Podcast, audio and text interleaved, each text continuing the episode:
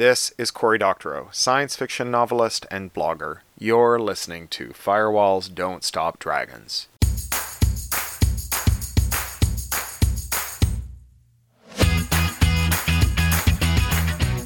Hello, everybody. Welcome back to Firewalls Don't Stop Dragons. I'm your host, Gary Parker, and today we have episode 348 for October 30th, 2023. And we've got a great, great interview for you today. We're going to be talking with Cory Doctorow. I love talking to Cory. He's so fun, and, and he has such an interesting turn of phrase and an interesting way of putting things, and just is really smart and knows a lot of stuff. So we're going to get into some deep, deep discussions today about the internet and how we need to save it from itself uh, and maybe capitalism. it's gotten kind of out of hand, and Cory's really big on policy and policy wonk stuff. So we're gonna we're gonna get into the weeds a little bit, but in a very very entertaining way. I promise you. So before we get into it, there's a couple glossary terms. Uh, you know, I usually like to get those out of the way so that as, as you hear them during the interview, you understand what they mean. Uh, and just a few of the terms we throw out, like red teaming. In cybersecurity, you often talk about the red team and the blue team. The red team is the team that is the attacker. These are the guys pretending to be the bad guys and uh, and coming in from the outside. And the blue team are the defenders. Uh, they're the ones that are trying to prevent the bad guys from doing what they're doing. So anyway, when we talk about red teaming and blue teaming, uh, that's what we're talking about.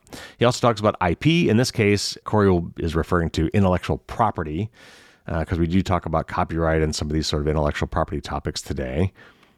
And he also talks about a Turing complete von Neumann machine. So there is actually a lot to unpack in that phrase.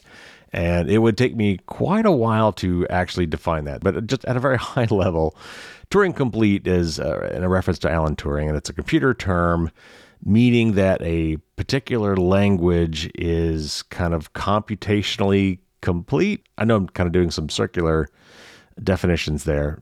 It kind of means that the language is rich enough that it is capable of solving problems. It's honestly hard to define, and it's something that uh, I'll be honest, it was never completely crystal clear to me, even as somebody who's been doing software for 30 years. But anyway, if you if you want to learn more about that, look it up. And then a von Neumann machine is a kind of a standard computer architecture you don't really think about it in these terms, but like when you think about a computer and it's got a, a, central processing unit, it's got some sort of registers that have a program counter, and it's got memory and mass storage and input and output. That kind of very generalized idea of what a computer is is a von Neumann architecture named after the guy John von Neumann. And again, if you really want to look into that, Wikipedia is your friend here. And finally, he talks about APIs or application programming interfaces. And I've thrown this term around a lot, but I haven't really talked much about it. So I just want to briefly say that in, the importance of having an API means that co- kind of computers can talk to computers. And it also means that a computer is able to accept commands over the internet in a programming kind of language or in a machine interpreted kind of way. And functionally, what that means is when services like, say, Facebook or and the other social media companies and some of these other services that are kind of closed, if they open up APIs, that means that other people can kind of program against their system. In particular, for example, they might be able to make their own clients. TweetDeck, I think, was a, a common example of somebody has written to the Twitter APIs and come up with their own client. And because Twitter didn't like, uh, in particular, I think Elon Musk didn't like these third party clients, he shut down the API. At least I think that's what he did. Or maybe he made it too burdensome to use. Either way, made it kind of closed it off. So to make something more open and to allow competition and to allow interoperability, having these APIs is a big deal. And that's one of the things we're going to talk about today with Cory. Now, one last thing before we get into the interview.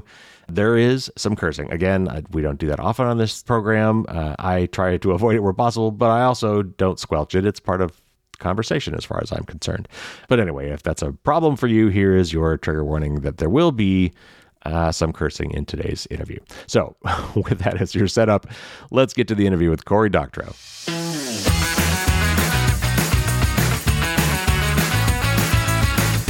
Cory Doctorow is a science fiction author, activist, journalist, and blogger at the site Pluralistic. He has written a whole bunch of great books, uh, both fiction and non, including Little Brother, Red Team Blues, and Chokepoint Capitalism.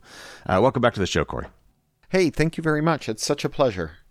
So I, I, had to look back. It's it's been like three years since you were here, so that's that's too long. Yeah, feels like to... hardly more than two years and eleven months. right. All right, so you've uh, you've been a busy boy since we last talked. Uh, catch us up on some of the stuff you've uh, you've been doing, some of the books and whatnot. Yeah, so the the key thing to understand is that I write when I'm anxious. And so I came out of lockdown with 8 books in production. Wow. And so I think I was last on to talk about attack surface, is that right? Yeah, yep, that, that's Okay. about right. So since then, I published a book called Chokepoint Capitalism with my friend and colleague Rebecca Giblin, a copyright expert from the University of Melbourne, about how uh, creative labor markets are captured by both tech and entertainment, and how creators can't get a better deal by siding with one giant or the other, but instead need to have an orientation towards breaking free of control of, of either one of those heavily monopolized sectors. And um, the most notable thing about that book, and it relates to the approach that I took in the book we're going to talk about today, is that the entire second half of that book are structural systemic solutions that are designed to be grabbed onto and mobilized when crisis emerges and people say something must be done. Because uh, right now, whenever a crisis crops up, we just do the same thing we did last time, only harder, and hope for a better outcome. And so this is about creating what my arch enemy Milton Friedman called ideas lying around. You know, as in in times of crisis, ideas lying around can move from the periphery to the center, mm-hmm. and the impossible can become the inevitable.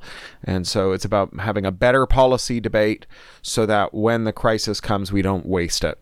The book that came out after that is a novel called Red Team Blues. This is the first of a, a at least a trilogy, probably more, about a 67 year old forensic accountant in Silicon Valley called Marty Hench, who uh, has spent 40 years unwinding every scam that every tech bro in Silicon Valley has come up with. Uh, this is his final adventure. He's, he's about to retire, and there's one last job, and it's unwinding a cryptocurrency scam because, of course, that's the scammiest of all. and uh, it's a book that is meant to be read in one sitting. In fact, Molly White from Web3 is going just great says if you start it at night and you've got a meeting in the morning, you're screwed because you're going to end up staying up as late as it takes to finish it and there are two more of those coming out. But the the novel, uh, the next novel that I've coming got coming out is in November. It's called The Lost Cause. It's an eco thriller about a world where we have a Green New Deal, but where there's a backlash as the administration that enacted it has been pushed out in favor of a right wing one, and we're seeing far right militias and uh, world wrecking plutocrats on seagoing flotillas joining forces to roll back the the only hope humanity has of a better future. And then the book that we're going to talk about today is called The Internet Con How to Seize the Means of Computation. And it's a new book from Verso. And it's a book about how tech got as concentrated as it did and what we should do about it. And it follows some of the approach that we took in um, Chokepoint Capitalism in devoting itself not just to explaining how the scam works, but what policymakers should do to unwind the scam and in, invites the reader to become part of the solution by making these some of the ideas that we have lying around. All right. So, uh, you know, this is a little bit outside the, the wheelhouse that I normally talk about, but I think it's important to understand the, you know, the business models for social media because social media obviously is a, a huge issue when it comes to privacy and things like that. And so, and even security when you really follow it down the rabbit hole. so, Sure, sure. I mean, you don't get phished without social media. So Right, right. And, and you know, I, I think that there is a, lot of what this book involves is security analysis. It's about how interoperability works, what security defects are opened by interoperability, to what extent delegating control of your devices to large corporations is good for security and what the flaws are and how to get the best of both worlds. So it really is a very infosec informed account of how um, we can make a better internet.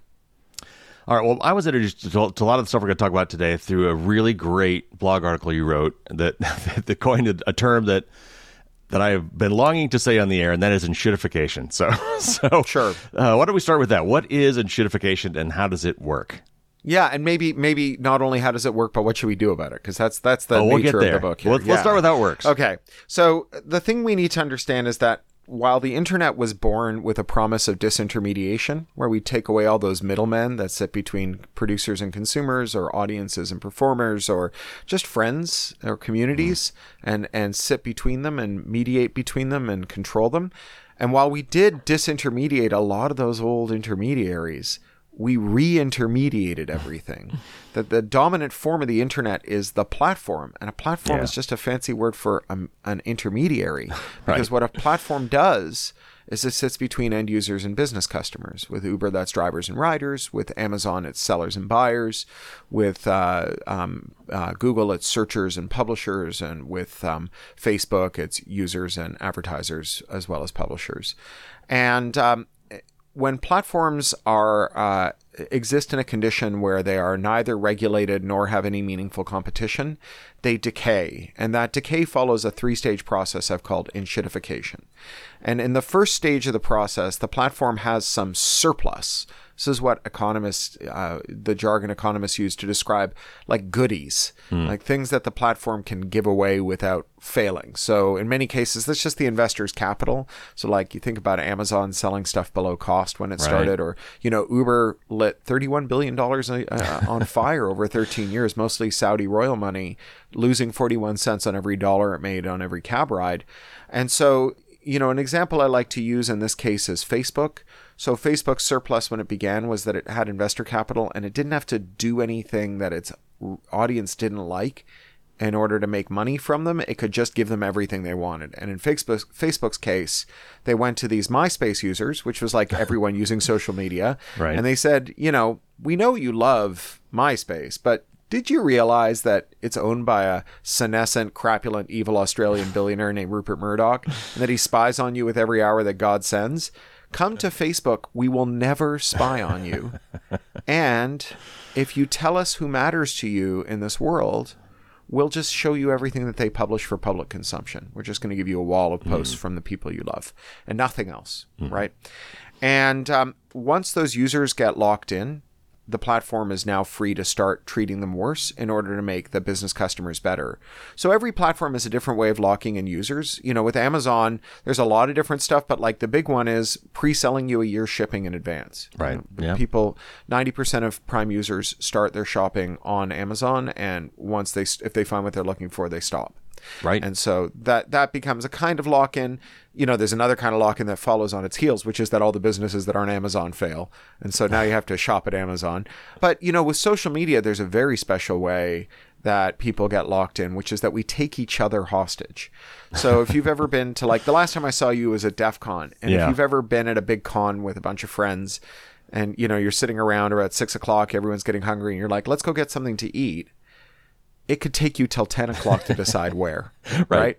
and when it's like 150 people on the same social media platform and uh, when each of them is bound not just to their friends but like their customers or communities that matter to them right. you know maybe they have a rare disease and that we would have to convince everyone else who has that disease to leave the platform because they're in a community for that at that point it's effectively impossible to leave you have this incredible collective action problem another term from economist jargon and if you leave you will have to pay a very high switching cost that's another economist term and it's pretty self-explanatory it's everything Right. you have to pay when you switch so um, that's the uh, stage two arrives once the users are locked in and again, to think about how it arrived with Facebook, where surplus is withdrawn from users and give to business customers, you know, Facebook went to its advertisers and they said, Hey, do you remember when we told these rubes that we weren't going to spy on them?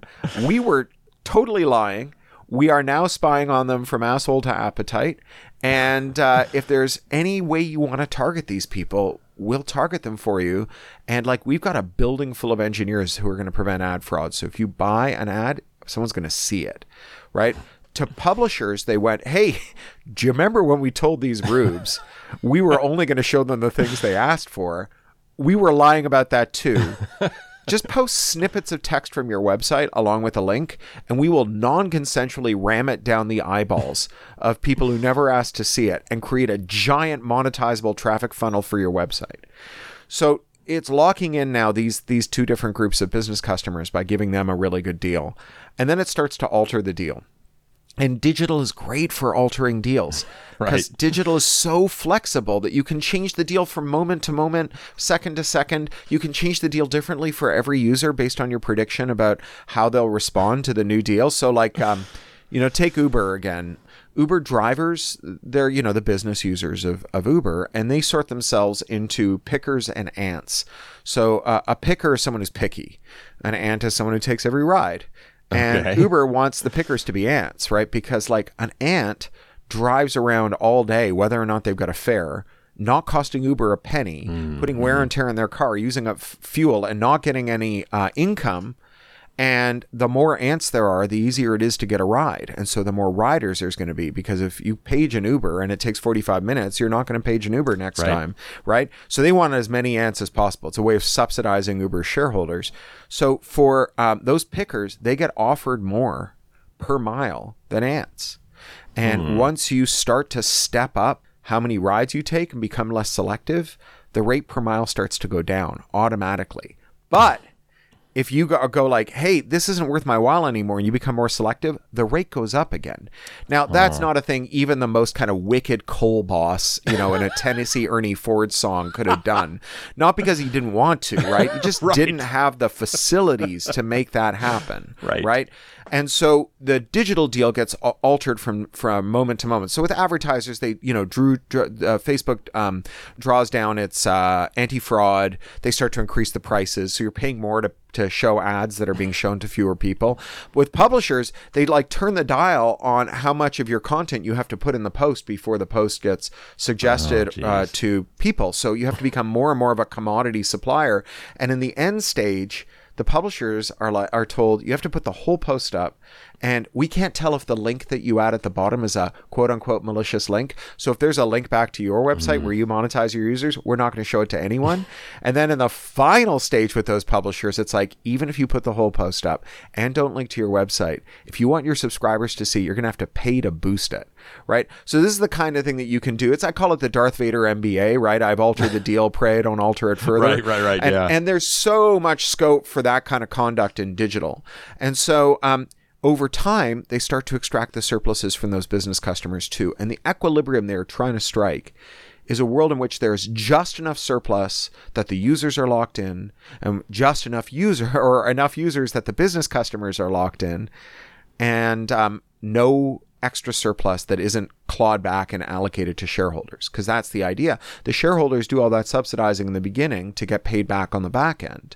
And so they want as much money extracted from it as possible. But that equilibrium of nearly so bad that everyone quits but not quite so bad that everyone quits that is like a super brittle equilibrium right? It just takes like in the case of facebook like a cambridge analytica scandal a live stream mass shooting um, uh, an effective competitor like tiktok a whistleblower like frances haugen and the next thing you know people go from like I hate this, but I can't leave it to Jesus Christ. Why did it take me so long to leave? I'm out of here. Right. And when Yeah. that happens, you get into the final stage. So there's really not just three stages. There's three stages and an end stage. And the end stage of, of enshittification is what tech bros call pivoting, but it's really panicking. and in the case of Facebook, the panic goes, uh, we're not a social media platform anymore. We are a uh, a place where the human race is doomed to live out its days as legless, sexless, low polygon, heavily surveilled cartoon characters in a virtual world we stole from a 25 year old cyberpunk novel, right? and that's like what happens when it just finally goes to shit. And we are living at a key moment right now because all the platforms are rug pulling right? We are living through the inshitternet, the great inshittening, where everything that we rely on, whether it's like Unity or Reddit or, uh, you know, eBay or uh, even Red Hat, right, is just turning into a pile of shit that's not fit for purpose. And they're all betting that we'll just keep using it because there's nowhere else to go. Like, you know, like Lily Tomlin used to say in those old SNL sketches, we don't have to care. We're the phone company. Right, right, right. So, okay, so you said last that the stage is dying, and, I could certainly see where Facebook is. I mean, they took a big hit, uh, and and and they're not what they used to be, but they're not dead yet. You know, I'm not dead yet, right? So, has anybody uh, has anybody gone through the full phase with this? I mean, you say that the last stage is dying, but who are there any examples of so ones I, actually I mean, dying they're not yet? really dead yet, but I mean, look at Facebook. Like, so Facebook, it's playing this very dangerous game, right? Because like Facebook has been in fl- flagrant violation of so many laws around the world for so long, and they have all this capital that they use to stave off enforcement. So, like, Facebook hypothetically owes every penny it's ever made to the European Union for its ongoing violations of the GDPR, right? And it's only by like maintaining the pretext that it's headquartered in Ireland, where the data commissioner is this like useless twit who, you know, barely gets out of bed. And when he does, he doesn't put on pants, just sits around in his underwear eating breakfast cereal and watching cartoons, right? that, that they're able to stave off this enforcement. But the less money they have, the harder it is for them to keep that stuff at bay. Mm. And the swifter the retribution will follow.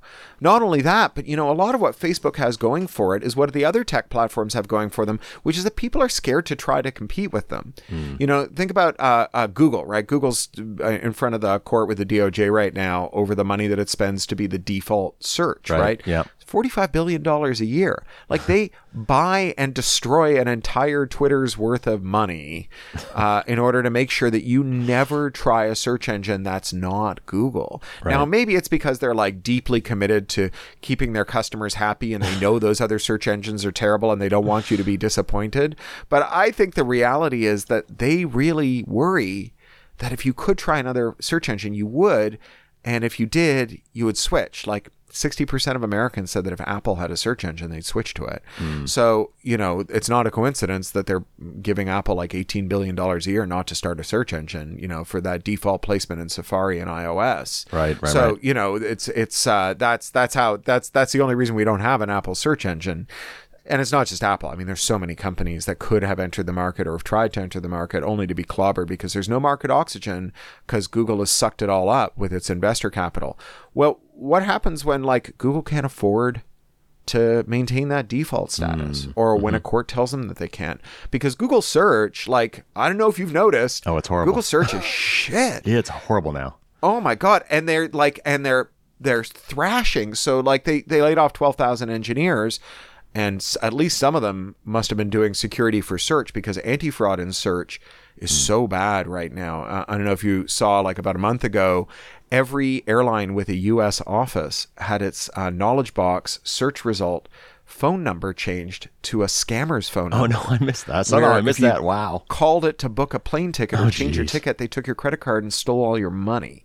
Right. So you know, Google's quid pro quo all along was like. Um, you know we're we're like let us be the monopoly search carrier give us hundreds of millions of dollars in in excess rent or hundreds of billions of dollars in excess rents and we will be like wise stewards of the entire internet and keep you all secure mm, here in right, our, right, our yeah. walled garden and boy oh boy have they failed right? And and that keeps happening everywhere. So again back to your theme about infosec you know this paternalistic view of infosec what what bruce schneier calls um, the feudal security model where you mm. move inside a walled garden operated by a warlord and uh, they promise to keep you safe.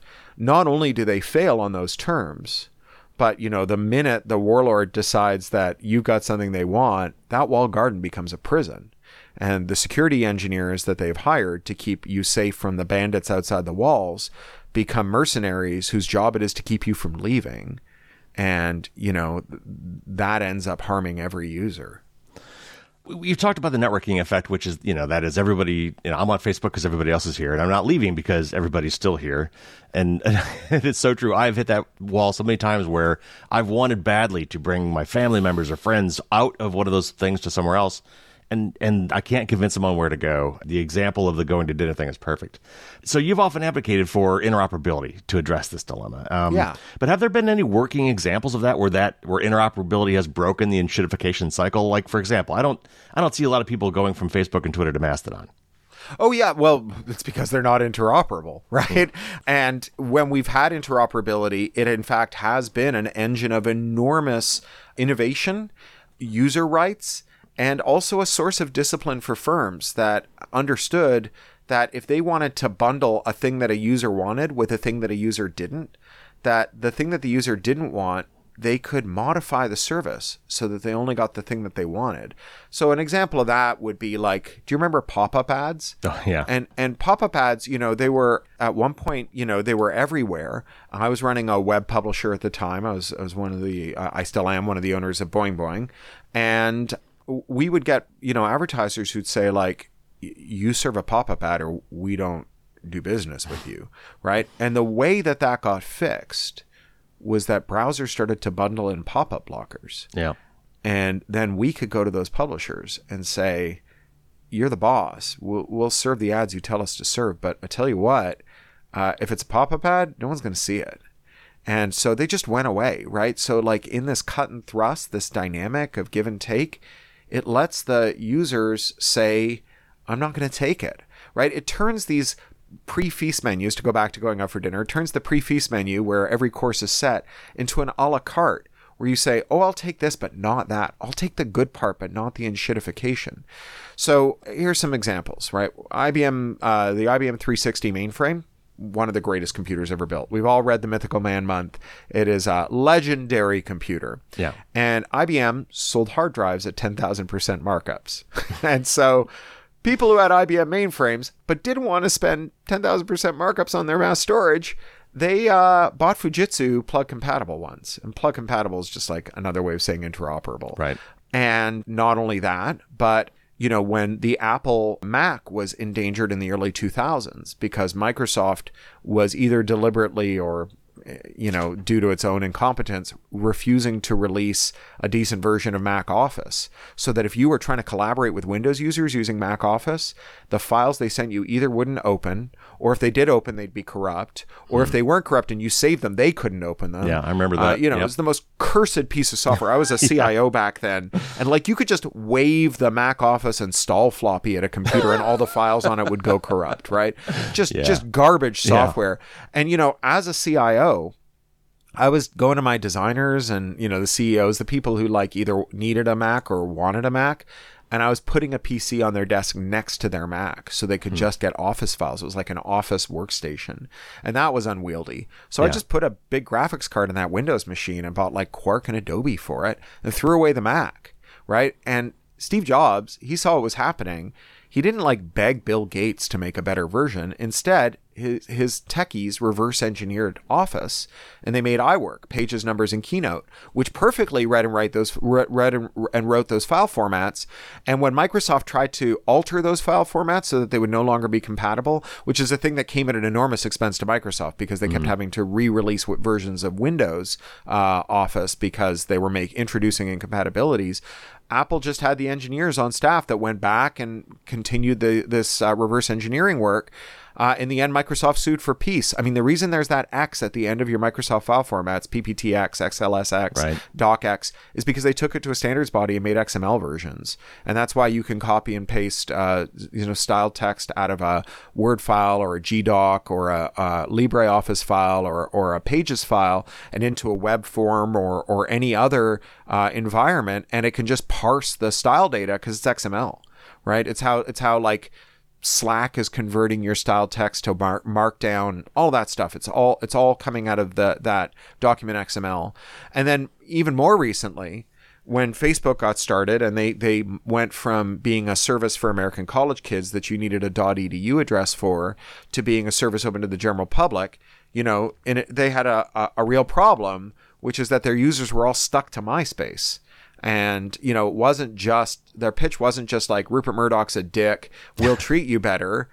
Because you know coming and sitting all on your own on myspace without uh, you know any of the people you care about admiring the superior user interface and the fine print and the privacy policy is not a pitch that is going to get any users over to your new social media service. So instead they created a bot you gave that bot your login and password, it would go over to MySpace, pretend to be you, scrape out the messages waiting for you, stick them in your Facebook inbox, let you reply to them, autopilot the back out to MySpace, and stick them in the outbox.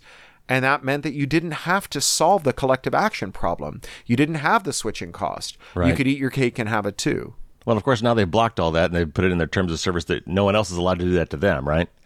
Yeah, so they've not only blocked it technically, which whatever, right? I, I'm a believer in the red team, right? Like they have to they have to make no mistakes. The we just have to find one uh, error and exploit it in order to reverse engineer and make an interoperable product. But they've made it illegal, right? Like so that's what's really changed. If you were to do to any of these companies what they did to their competitors back in the day, they would bomb you till the rubble bounced, right? They would say you violated section 1201 of the Digital Millennium Copyright Act and the Computer Fraud and Abuse Act, that you were a tortious interferer with contract, a patent violator, copyright violator, a trademark violator, that you were violating trade secrecy, non-compete and non-disclosure, all of this stuff that we just lump together as IP, but which Jay Freeman calls felony contempt of business model. Google has gotten horrible, and it's not that. Actually, I'm not sure the search results themselves are bad. You just don't get to see them because like it, like the first page of everything you see is not what you asked for. It, it's right. I think it's a little of both. I think I, I, I go to page two and three and four, and it's still crap. So So okay, so do we have any idea at this point, like what percentage of the stuff that we see in these platforms, uh, for, for you know, in our daily feeds or in search results for search engines, is actually what we asked to see? And how hard is it to tell the difference? Because there's a lot of this malvertising banks on the fact that you can't tell them apart. Yeah, well, it's hard to say in part because of that flexibility of digital. So it may be that each of us sees a different quantum of Yeah, right. garbage in our results. And, you know, I, I, I describe this digital flexibility as the power to twiddle, right? There's lots of knobs on the back end that you can twiddle in these services to change the proportion of ads, the extent to which um, your own internal house products are shown over top of third party products, the payout for different kinds of performers or creative workers or gig workers. All of this stuff is like um, very flexible on the back end. And hypothetically, all that flexibility also accrues to those of us on the front end, right? Who might want to reverse engineer it, ad block it. You know, imagine you could you could very easily imagine a tool where lots of Uber drivers signed up for it that tried to look at the payout schedule for Ubers and like at what rate you had to refuse jobs to keep the payout level as high as possible. You mm-hmm. know, like that I mean, we see that all the time. That's all high speed trading bots do, right? Is they it's bot Right, on bot warfare, right? But you can't, right? Because of that felony contempt of business model stuff. And so what we have is this world where tech companies, um, because of changes in antitrust law, have been allowed to merge to to monopoly. You know, Tom Eastman says, "I'm old enough to remember a time when the web wasn't five giant websites filled with screenshots of text from the other four. Right. And when Yeah. you look at how these companies grew, it wasn't by making products that everyone loved. It was by buying products from other companies, meanwhile failing to make any products in house. You know, Google, great search engine 25 years ago. Everything else they make in house has failed, right? Google Video, all those social media platforms, the smart cities thing, even their RSS reader crashed and burned, right? meanwhile, mobile, ad tech, server management, docs, maps, uh, you name it, Google bought it from someone else. I mean, that was the business model for a lot of these companies now. Is that Yeah. they have no intention of going public. They they intend to be bought. Right. And so yeah, so you know, when you look back on the on the history of, of antitrust prior to the mid 70s, the Carter administration, those kinds of acquisitions would have been illegal.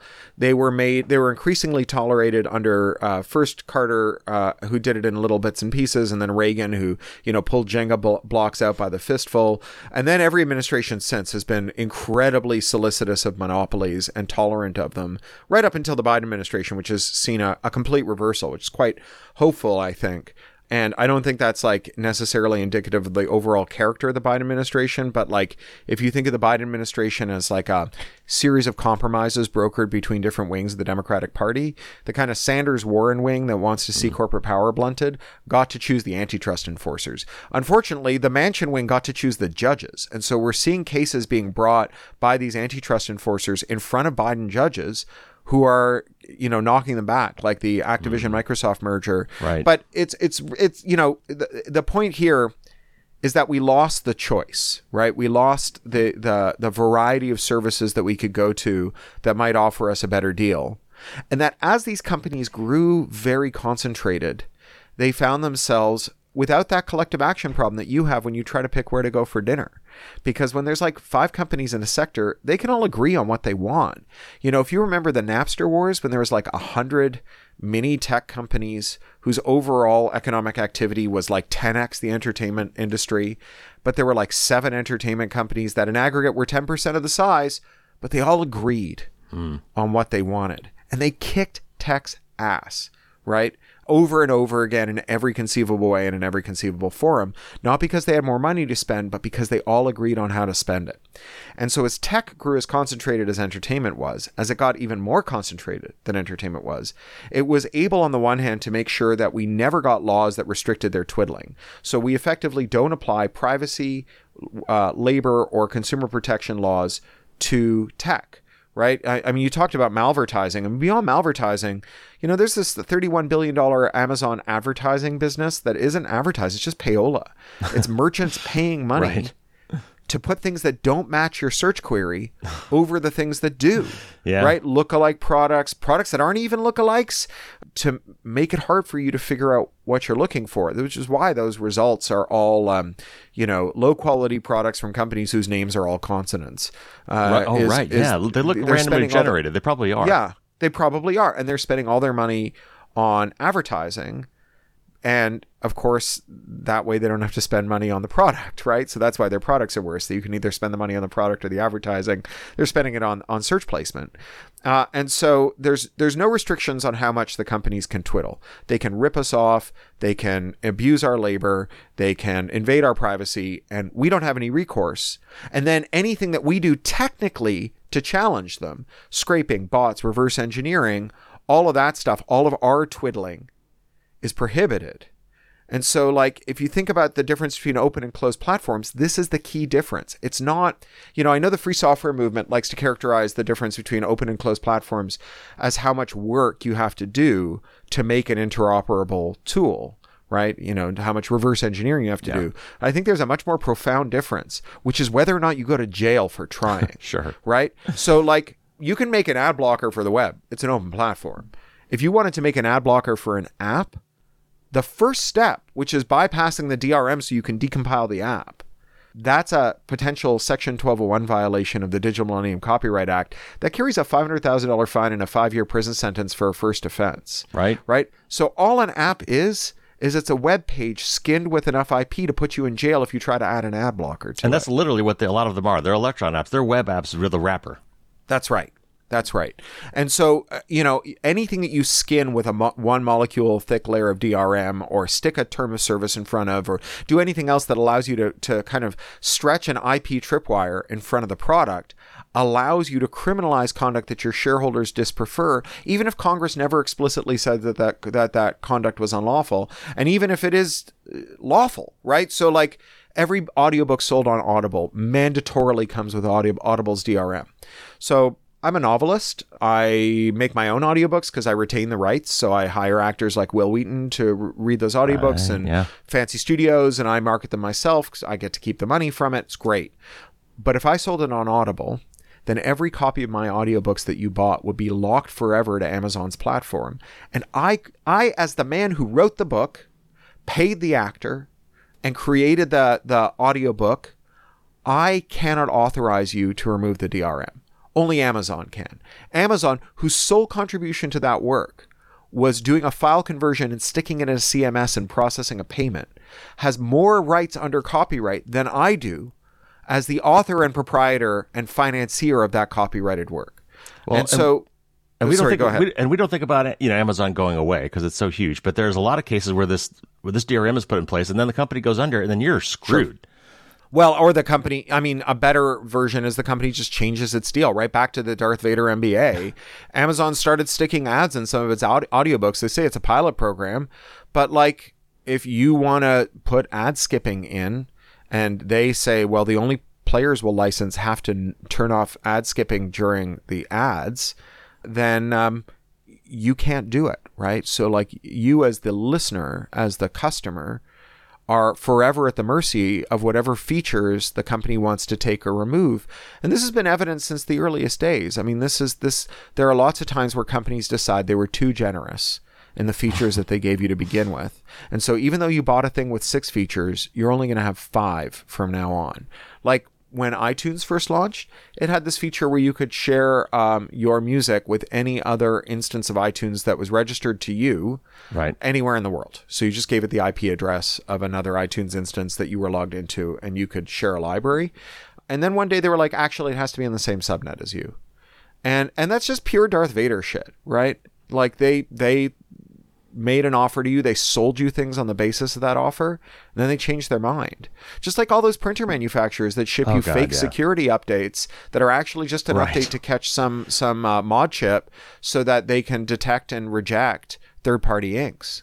Well, and the car, uh, what's killing me now is the cars are doing this. Tesla is doing this with its a lot of its software Sure. features. They're built in, the capabilities there, but you're paying for them. The heated seats. What was it? BMW who did the heated seat subscription? Yeah. Oh my God. Yeah. and Tesla, if you buy the service, so not even as a subscription, right? If you buy a feature from Tesla, they disable it when you sell the car. so that's like that's like paying for a paint job before you sell your car.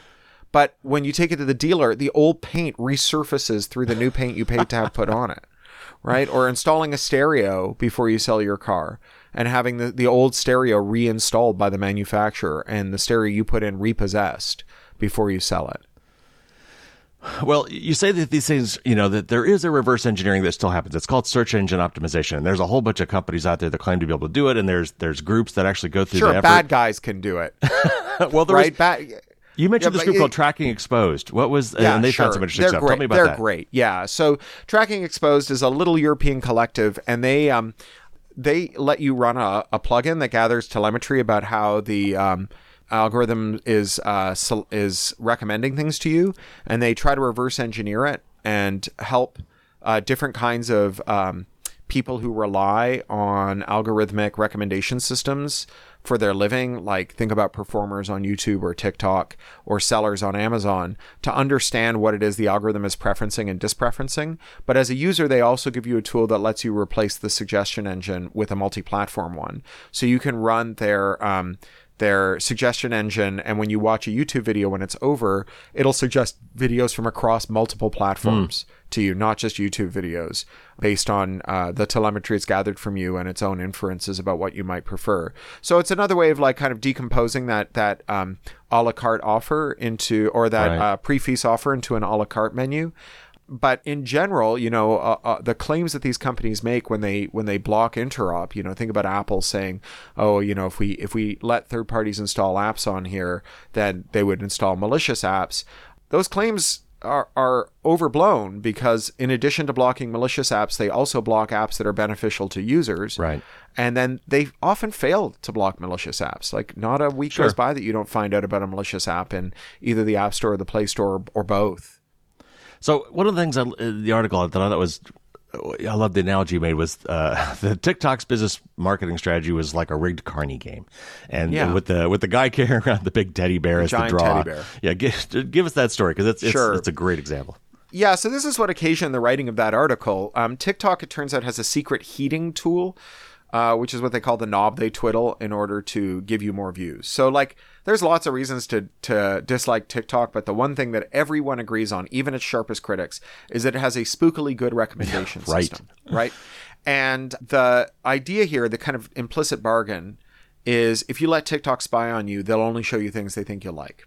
And uh, it TikTok really wants to bring in performers and lock them to its platform, right? This is stage stage two here of the shitification cycle, uh, and a lot of those performers are already happily ensconced at Insta or at YouTube or in some other platform, and so it wants to lure them in. Now, if you go to a carny and you go to the midway by like 10 in the morning some guy's walking around with a giant teddy bear and the way Right. you nominally win that teddy bear is by getting five balls in a peach basket but you know when you actually see how that guy wins his teddy bear it's because he was the first one around and the carney said hey mister mister come on over here. I like your face. I tell you what you get one ball in the basket out of these five throws. I'm going to give you a uh, keychain. And you do it twice and I'll give you two keychains and you can trade them in for a giant teddy bear. And of course the carney like he's not in the business of giving away giant teddy bears, but he wants one sucker walking around all day with a giant teddy bear convincing other people. It's a Judas goat, right? Right. Well, you know, when Spotify gives uh, Joe Rogan $100 million, that's a giant teddy bear. But on um, the other platforms, on TikTok, it's a lot more subtle. What they'll do is say, like, Oh, we need more sports bros on this platform. So they pick some random sports bro and they make him queen for the day, right? They give him 25 million views for an undistinguished video. And this guy thinks he's the Louis Pasteur of TikTok, right?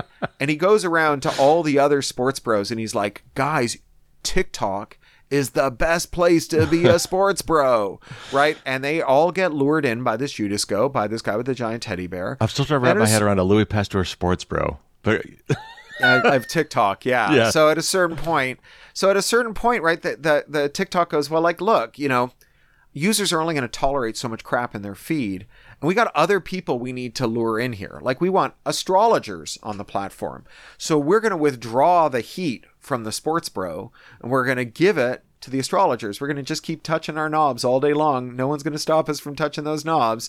and uh, and and now it's astrologers who are piling in. And you know, this is a way that they bring everyone to the platform. And then what they do is they draw down their recommended traffic but they also can draw down their subscriber traffic and they can say hey do you want to boost do you want to pay to boost right? This is this is musk's thing right? If you're not blue Right, uh, right, you're not you know your subscribers aren't going to see you. Uh, this is facebook and insta you know give us 12 bucks a month or pay for programmatic or y- your own subscribers.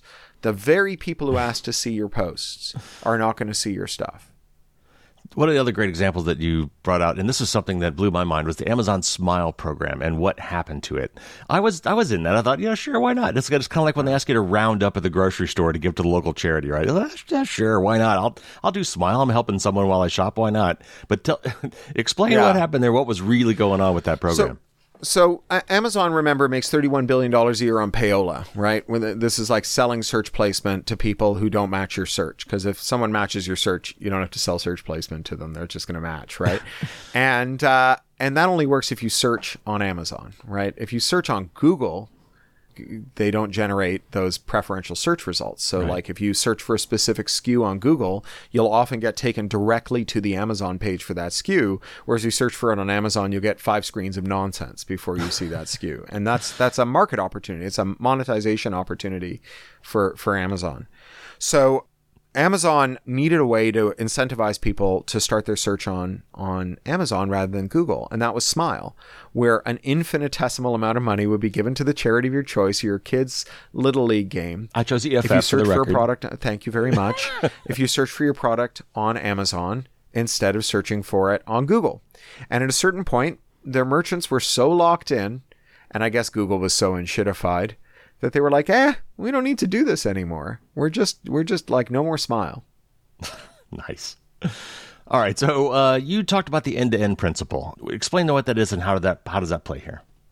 Yeah, so end to end was one of the foundational principles in the internet's design, and it's, it's it has to be understood in contrast to the um, uh, pre-internet model of networking, which was uh, pack, uh, circuit switching, where you had a central office that connected lines between different parties. So if you had an endpoint and I had an endpoint, we wanted to talk to each other, we would both contact a central office that would create and then tear down a connection between us.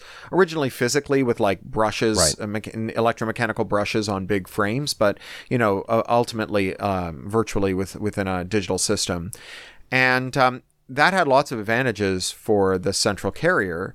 The biggest one being that it could monetize innovation. Right, and it could control innovation. So, if you remember caller ID, right, uh, uh, when caller ID was invented, finally you could find out who was calling you before you picked the phone up. But it was like two ninety nine a month. the only reason they were able to charge that is that if I couldn't build a caller ID transmission box and give it to you and put one in at my end so that when I called you, you got a special ring or you got a little bat signal or, you know, a, the LCD would tell you, hey, it's Cory, uh, pick up the phone. And they could control that from the central office and charge us $2.99. But with packet switching, which is the internet's model, we had end to end networking where the job of the intermediary was to non discriminatorily make a best effort to deliver all data emitted by any endpoint to any other endpoint that it was addressed to, provided the other endpoint wanted it. So to connect willing senders and willing receivers, right? And that's that's like TCP/IP, right? We all Right. we all we all know and love how that works. And with TCP/IP, you can't do that, right? If you were going to say, oh, well, like your carrier, right? Comcast wants to charge you 299 extra a month to look at the from line in your email in a list view before you double click the message and find out who the message is from. They can't do that, right? Yeah. And so they lose 299 a month per Gmail subscriber for everyone who's got a Comcast account, right? They want to reinstate like the um, you know, I call it the urinary tract infection business model, where instead of value flowing in like a nice healthy gush, it comes in like this painful burning dribble with, you know, a few pennies every time you want to do something. So end to end gave us the internet and it gave us innovation, it gave us user empowerment, it gave us a, a better world than we had under the under the circuit switched model. And end to end is dead at the service level, right? If you want to send messages to people who follow you, or if you want to send an email, or if you're a seller who's got a, a true product listing with a, a SKU on it that a buyer is searching for, the intermediaries, the platforms, they will not make a best effort to connect you. If they think they can make money from connecting someone to someone else or for charging you to reach the people who've asked to, to connect to you, they will, right? And the, the lack of competition, the free hand that they have in twiddling the knobs, and the restrictions on us twiddling back means that they can get away with it. And it's one of the main reasons that everything on the internet is getting shittier is is there's no reason for them not to do this and plenty of reasons for them to do it. So the thing about um, imposing an end-to-end burden on platforms is it's what uh, us wonks call an administratable remedy. So if we say to the platforms like you have to uh, block harassment say, mm-hmm. right? Well, blocking harassment means that we have to decide what harassment is. Right. Then we have to decide whether a given piece of conduct by a user rises to the level of harassment. Mm-hmm. Then we have to decide whether or not the platform took all technically reasonable steps to block it. Right. That could take 10 years. Right. Right. right. It's a, that's a, that's a, again, as us wonks say, a fact intensive question. right. right. End to end, by contrast, like all we're asking is like, did the intended recipient receive it? Right? Was there a SKU that matched the search and was it surfaced, right? That's a thing that's actually really easy to test. You, you don't need an inquest. You don't need to depose the engineers. you can independently test it yourself. Right. And what's more, it doesn't create what again we wonks call a compliance burden.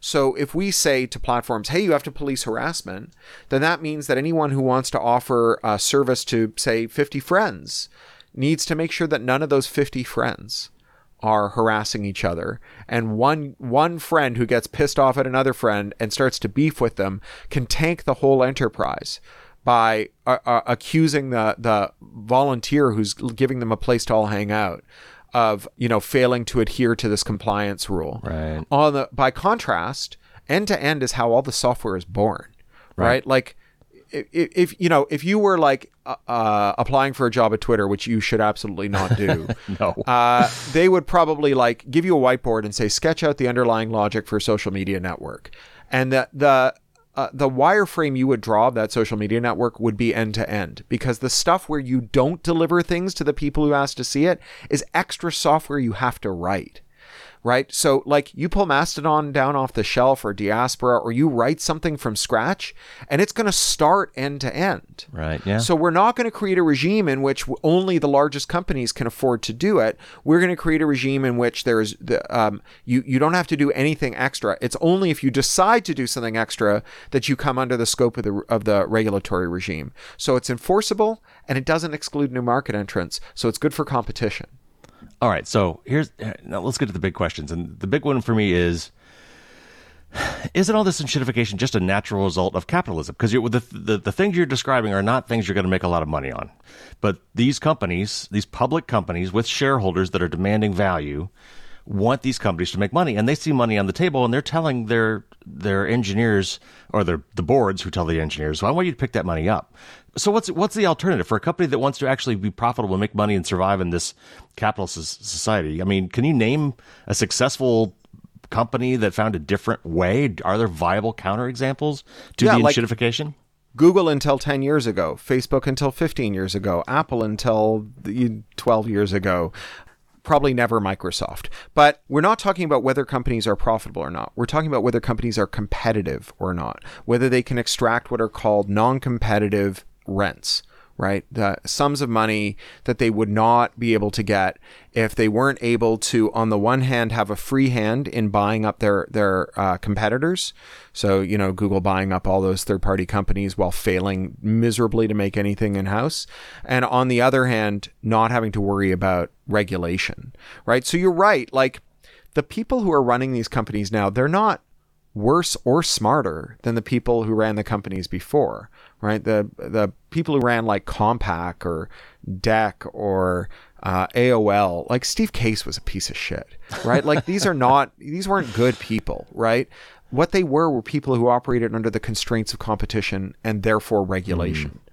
And um, all we're talking about here is installing some discipline outside of the firm so that the the things the firm can and can't do are determined by democratically accountable lawmakers and by customers exercising choice and not by uh, the ability to mobilize the power of the state to restrict customer choice and to mobilize investor capital to restrict new market entrants.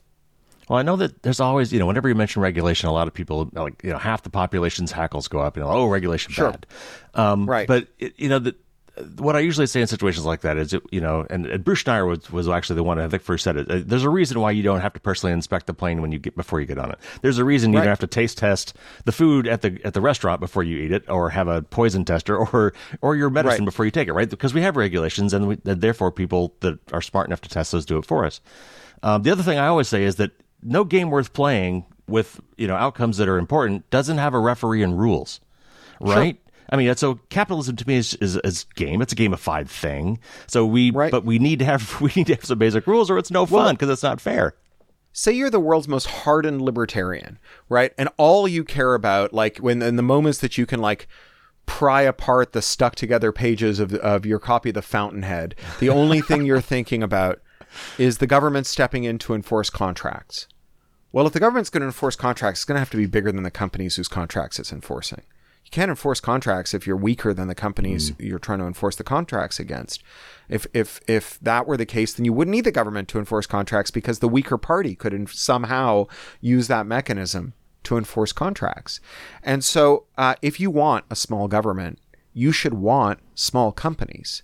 Now, a lot of the stuff that I'm talking about here is stuff that is only necessary because we allowed monopolies to form. Right. Right. Because we allowed things like predatory pricing, selling goods below cost, uh, predatory mergers and acquisitions, neutralizing competitors by by buying them and, and killing them or integrating them. Uh, and those that was conduct that we prohibited and that conduct meant that we didn't have to uh, engage in as muscular a form of regulation because you had uh, market forces that acted on these companies to discipline their their hand. Right. That that when Microsoft made shitty versions of Mac Office, you didn't need the Federal Trade Commission to step in and and you know put Bill Gates back on the stand. All you needed was for Steve Jobs to have the right to make a version of Office that was interoperable with Microsoft Office. And now, both Steve Jobs and his successor, Tim Cook, have devoted their lives to making sure no one ever does unto them as they did unto Microsoft. And, and, you know, if the argument is that if you stop companies from uh, or, or if, if you if you permit companies to step in and do interoperable things with one another's products, that you undo the profit margin, then you have to ask yourself, how did we get Google, a company that impersonated a web browser to every server in the world, and Microsoft, a company that was able to use interoperability to make operating systems for a bunch of IBM clones, and Compaq, which made IBM clones, and uh, all of these companies that in their DNA have all of this interop that what they think when they did it was uh, you know progress and when someone does it to them is piracy so we're we're we're getting short on time and i want to talk about like actually what that regulation looks like how we how we That was resolve my these next questions. question. So, Yeah. what what does that look like in, in, our current environment? What are the solutions that you're actually Sure. recommending? Well, if enshittification comes from three forces, right? Market concentration, uh, unlimited ability for platforms to twiddle the knobs, and a prohibition on us twiddling the knobs, then the answer kind of writes itself, right? Undo market concentration. That's going to take a long time. took 69 years to break up AT&T. Sure. But but they're starting, right? The best time to have done this was 40 years ago. The next best time is now. And we, we are seeing the Federal Trade Commission blocking mergers, seeking to unwind mergers. There's the America Act that's supposed to break up ad tech stacks, uh, which is, you know, to call it a bipartisan bill is is to like deeply undersell it because the two major sponsors are Elizabeth Warren and Ted Cruz. That's Wow. pretty yeah, dang put those guys together. bipartisan. At anything, any other issue? Yeah. Yeah, yeah. So, yeah, we should do that. But with tech, they, we have this exceptional quality, which is the universality of tech, right? The the interoperability latent in universal uh, Turing complete von Neumann machines that can run every program we can write. And so, on the one hand, we can constrain the ability of tech platforms to uh, engage in conduct that violates privacy, consumer protection, and labor laws. We can say you you're allowed to configure your software how you want, but if the outcome of that software is a privacy violation, a labor violation or consumer protection violation, then you're liable. We can also mandate for the largest firms that have locked their users inside with high switching costs, we can mandate that they support APIs mm. um, that allow for interoperability. And this is what the Digital Markets Act in the European Union is already doing. There's also some of this in the Chinese Cyberspace Act. It turns out that for all the Red Scare talk about how like Facebook is defending the West cyberspace from evil Chinese tech companies, right. like the Chinese government does not like its tech companies. Like, there's a reason they keep rounding up their leaders and sticking them in gulags, right? Like, I don't want to put anyone in a gulag, but if you're Nick Clegg telling the European Union that Facebook should be left intact so that it can defend uh, Europe from from Chinese tech companies that are working for the Chinese government, you have to explain why the Chinese government is throwing the leaders of those companies in gulags, right? Like I don't, yeah. I think they're they're really loyal to themselves, not loyal to China, uh, in the same way that American tech companies are not loyal to America. They're loyal to their shareholders, and so we could force them to stand up APIs but this is one of those things getting back to compliance and and uh, it, it's it's going to be really hard to figure out like when Facebook shuts down an API because they say they they've noticed uh, someone who looks like they're stealing user data. Right. Like everyone who understands Facebook's infra is a Facebook employee and so, how do you figure out whether they were lying? Because you do want them to shut it down if there's a defect sure, in the API right. that someone's exploiting, right? And so then we need something to counterbalance it, and that's giving us back the right to twiddle. Right. And so that's creating defenses for interoperators who reverse engineer, who scrape, and who mod, provided that they also respect privacy, consumer protection, and labor law. And I favor a, a legal defense, right? Uh, similar to the way SLAPP laws work, mm. where if you're accused of, of violating another company's IP, you can go to court and you can say, I did violate the IP, but I did so for uh, purpose that is protected under law uh, mm. accessibility security usability interoperability you know user kind of rights transparency thing. yeah and and if you can prove it then the case gets kicked out so different from fair use in that fair use is very fact intensive mm. and this would this would be something you do in early motions where if you could just satisfy the judge that you were engaged in socially beneficial conduct and that you weren't violating privacy labor or consumer protection law you would have a free hand to do it so how do we get there well, in the end of the book, I, I set up a bunch of scenarios where we could do it, um, some of which have come true faster than I thought they would. So the big one is um, as a penalty. So tech platforms cheat like crazy and they can't help themselves. and when they do, we get to punish them. And usually, the punishments for these really serious laws, like um, the uh, General Data Protection Regulation, Europe's privacy law, the penalties are massive. They they exceed by several times the total um, capitalization of these companies. And so they're going to sue for peace, right? They're going to say, what settlement can we get? And we can say, all right, here's your settlement. You get a special master. It's like what lawyers call a, like a babysitter, right? right? An adult supervisor who has to clear any lawsuits you bring to make sure that they don't, uh, that they aren't a pretext for shutting down Interop. Mm. Right. And that's something that we would target just to companies that were reckless and lawless. Now, as it turns out, like, we have a bunch of those, right? Like Twitter has violated every one of its consent decrees, all the laws that it's right. supposed to follow, right? We could start with Twitter. Like Twitter is going to holler for mercy within a year because the Federal Trade Commission and the European Union are going to hit it for billions in penalties for the all the laws it's flouted, all the rules it's flouted. And and so we can just say, okay, well, you, you know, you can keep like enshittifying your service you can mod your service. You can set up your firewall. You can change your API rules. You can use an intrusion detection system. You can rate limit people you think are scraping. You can have a totally free technical hand. But the one thing you can't do is go to the government and ask them to force someone to stop trying to make your service interoperable. And so now it's just red team versus blue team what about changing? Uh, part of the problem with, with certainly with monopolies is we kind of change the notion of of, of the consumer harm being financial harm. What about rolling sure. that back?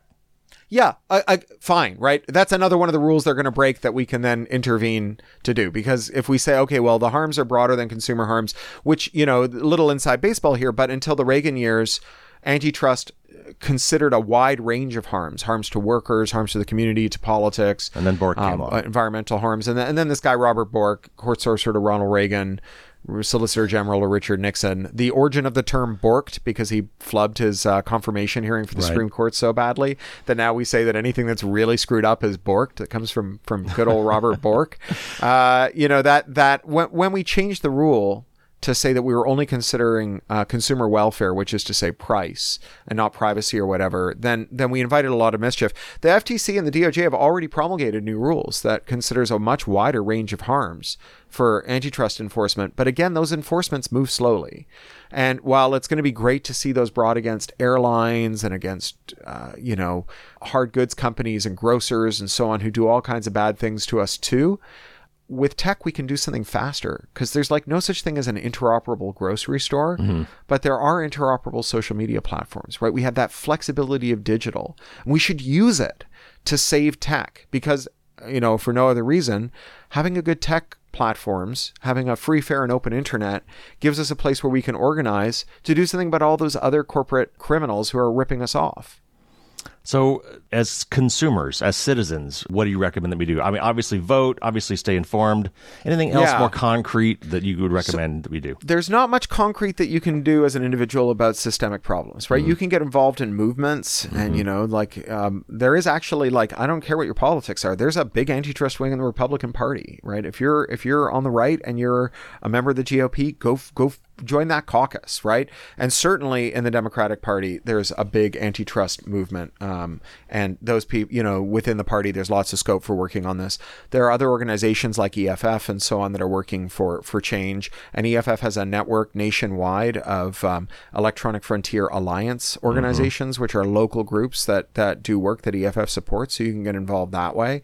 Um, but you know the big thing that, that I think is going to make the difference is not concrete. It's it's ideological.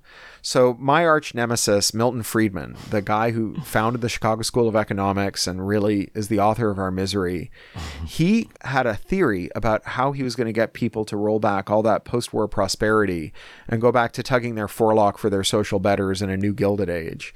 And it was this. He said, when crisis arises, Ideas that are lying around can move from the periphery to the center. Our job is to keep those ideas lying around so that the impossible can become the inevitable. Tech is lurching from crisis to crisis. There are always crises in tech. And there are so many opportunities where people say something must be done. And if we have nothing but the same stale, stupid ideas that we've had all along, we just do them again harder and hope for a different outcome. But if we're talking about the power of interoperability to save us from things, if we say nobody's using Mastodon, not because Mastodon is a failure, but because you have to say goodbye to Twitter to use Mastodon. You can't send messages from Mastodon to Twitter and vice versa. If if we make that the focus of our critique when we talk about Mastodon, if we make interoperability the focus of our critique when we talk about all of these companies, then the next time one of these companies gets embroiled in some gigantic scandal, which I guarantee you they will, it's another thing they are just pathologically incapable of not doing right. is fucking up, right? And when they do, that is our opportunity to say, right, well, as everyone knows, the problem here is the lack of interoperability. So the answer has to be interoperability. Cory, that was fantastic. Thanks again for coming on the show. We'll have to get you back sooner next My time. My pleasure. Thank you, Carey.